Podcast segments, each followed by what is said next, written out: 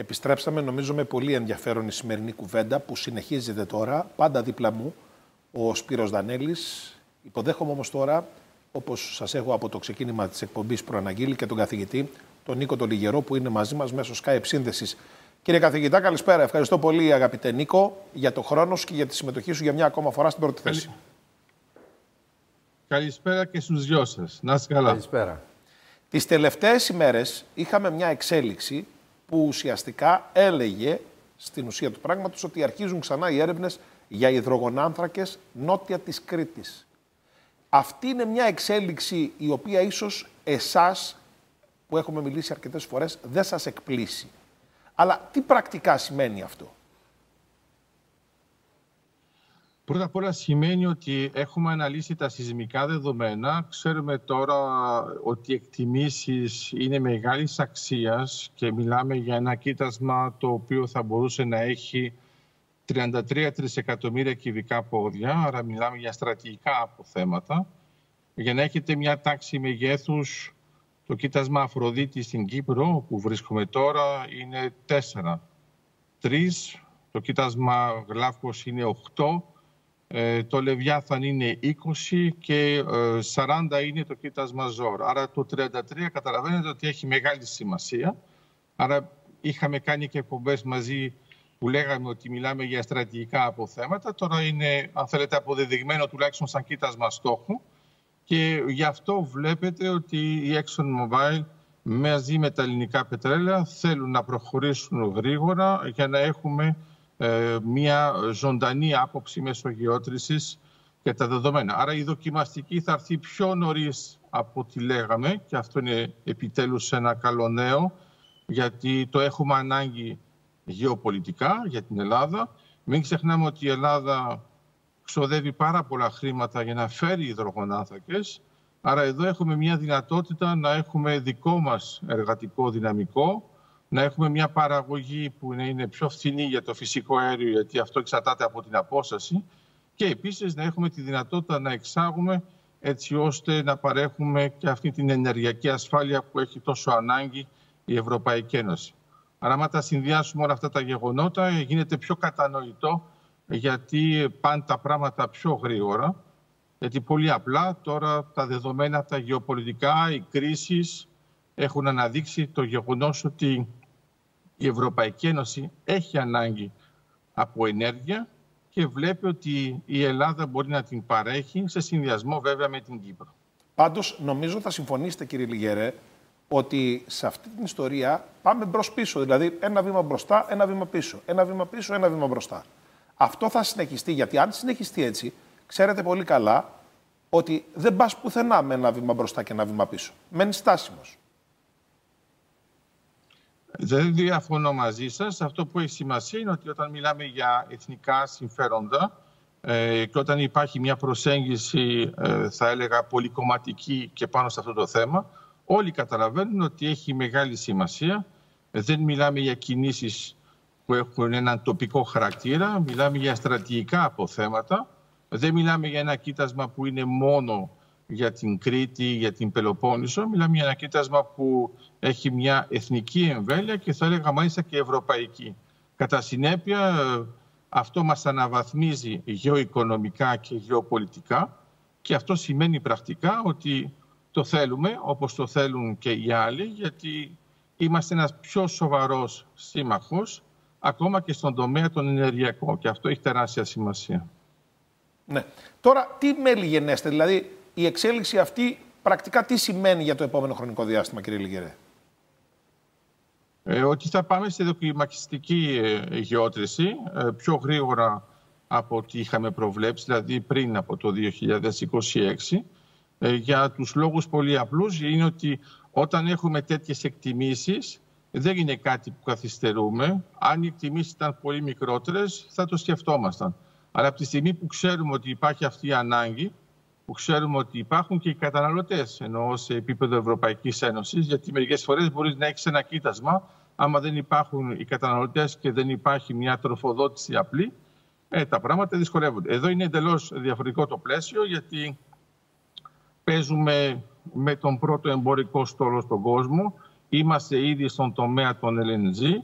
δεν είναι κάτι που είναι καινοτόμο. Θα αξιοποιήσουμε και τα δεδομένα που έχουμε από την ελληνική πλευρά. Όσο αφορά τώρα ε, την ExxonMobil, τα πράγματα είναι πολύ απλά.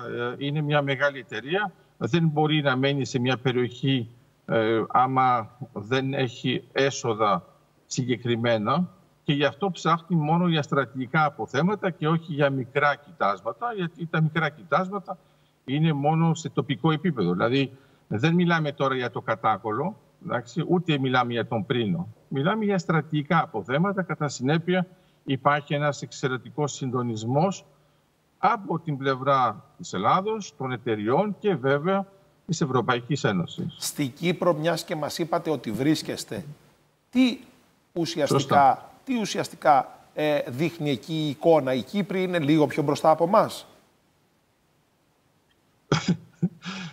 είναι ένας εφημισμός τώρα. Ε, όταν έχουμε αποδεδειγμένα έξι κοιτάσματα στην Κύπρο, ενώ εμείς είμαστε στο πρώτο, νομίζω ότι το είπατε πολύ σεμνά και ταπεινά. Τέλος πάντων, ε, για μένα επειδή τα βλέπω στο πλαίσιο του ελληνισμού, είναι πολύ πιο προχωρημένα τα πράγματα στην Κύπρο και μάλιστα χάρη στον Σόρονα Κασίνη, να μην τον ξεχνάμε. Αυτό που έχει σημασία είναι ότι τώρα όλοι έχουν καταλάβει ότι η Κύπρος και η Ελλάδα μπορούν να παίξουν μαζί, όπως το βλέπουμε και με τον αγωγό Ισμέτ, όπως το βλέπουμε και με τα ειδικά καλώδια. Κατά συνέπεια, από τη στιγμή που ο ελληνισμός τόσο στην Κύπρο όσο στην Ελλάδα μπορεί να κάνει αυτά τα πράγματα, νομίζω ότι το παράδειγμα της Κύπρου ε, είναι προς μίμηση και αυτό χρησιμοποίησαμε. Αρχικά ψάχναμε πιο πολύ κοιτάσματα μόνο με ψαμίτες. Ε, τώρα περάσαμε σε καρσικούς ασβεστόλιθους μετά το κοίτασμα ΖΟΡ το 2015 και εμπροκειμένου στην Ελλάδα τώρα αυτό που βλέπουμε για κοίτασμα είναι το ανάλογο από αυτό που έχουμε δει με το κοίτασμα Κρόνος και Κρόνος 2. Άρα είμαστε πολύ συντονισμένοι. Μην ξεχνάμε ότι η ExxonMobil είναι και στην Κύπρο και στην Ελλάδα. Κατά συνέπεια τα δεδομένα τα ξέρουν και επειδή υπάρχει πολύ καλή συνεργασία με την Eni και την Total, ε, όλα αυτά τα δεδομένα πολύ απλά θα είναι σε μια κοινή συμμαχία και για το θέμα της μεταφοράς.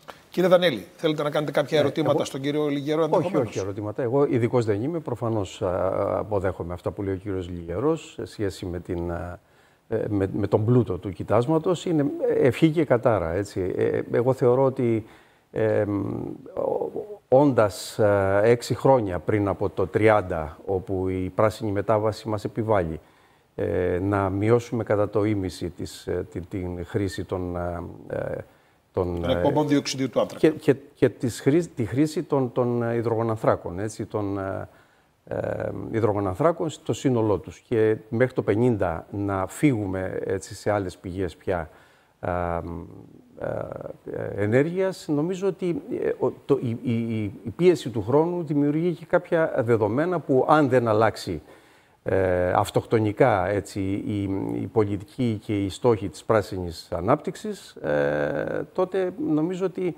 ε, δεν ξέρω πόσο ρεαλιστικό είναι να μπούμε σε μια τέτοια ιστορία ε, που παράλληλα με τον πλούτο που μπορεί να φέρει, με πολλά ερωτηματικά πώς θα λειτουργήσει και ως όφελος ποιον θα είναι και πώς η, εμπειρία μας, ξέρετε, η Εσείς παγκόσμια λέτε δηλαδή ότι ο χρόνος μέχρι το 50 είναι λιγοστός για μια τέτοια ιστορία και ότι θα πρέπει να ζυγίσουμε με πολύ μεγάλη προσοχή. Αυτό λέτε. Και επίσης, ε; λέω επίσης ότι, ξέρετε, ε, λίγες από τις ε, ε, ε χώρες έχουν ουσιαστικά ωφεληθεί ε, οι κοινωνίες, οι λαοί, το, η πρόοδός τους από την ανέβρεση και την εξόριξη και την εκμετάλλευση ε, υδρογονανθράκων.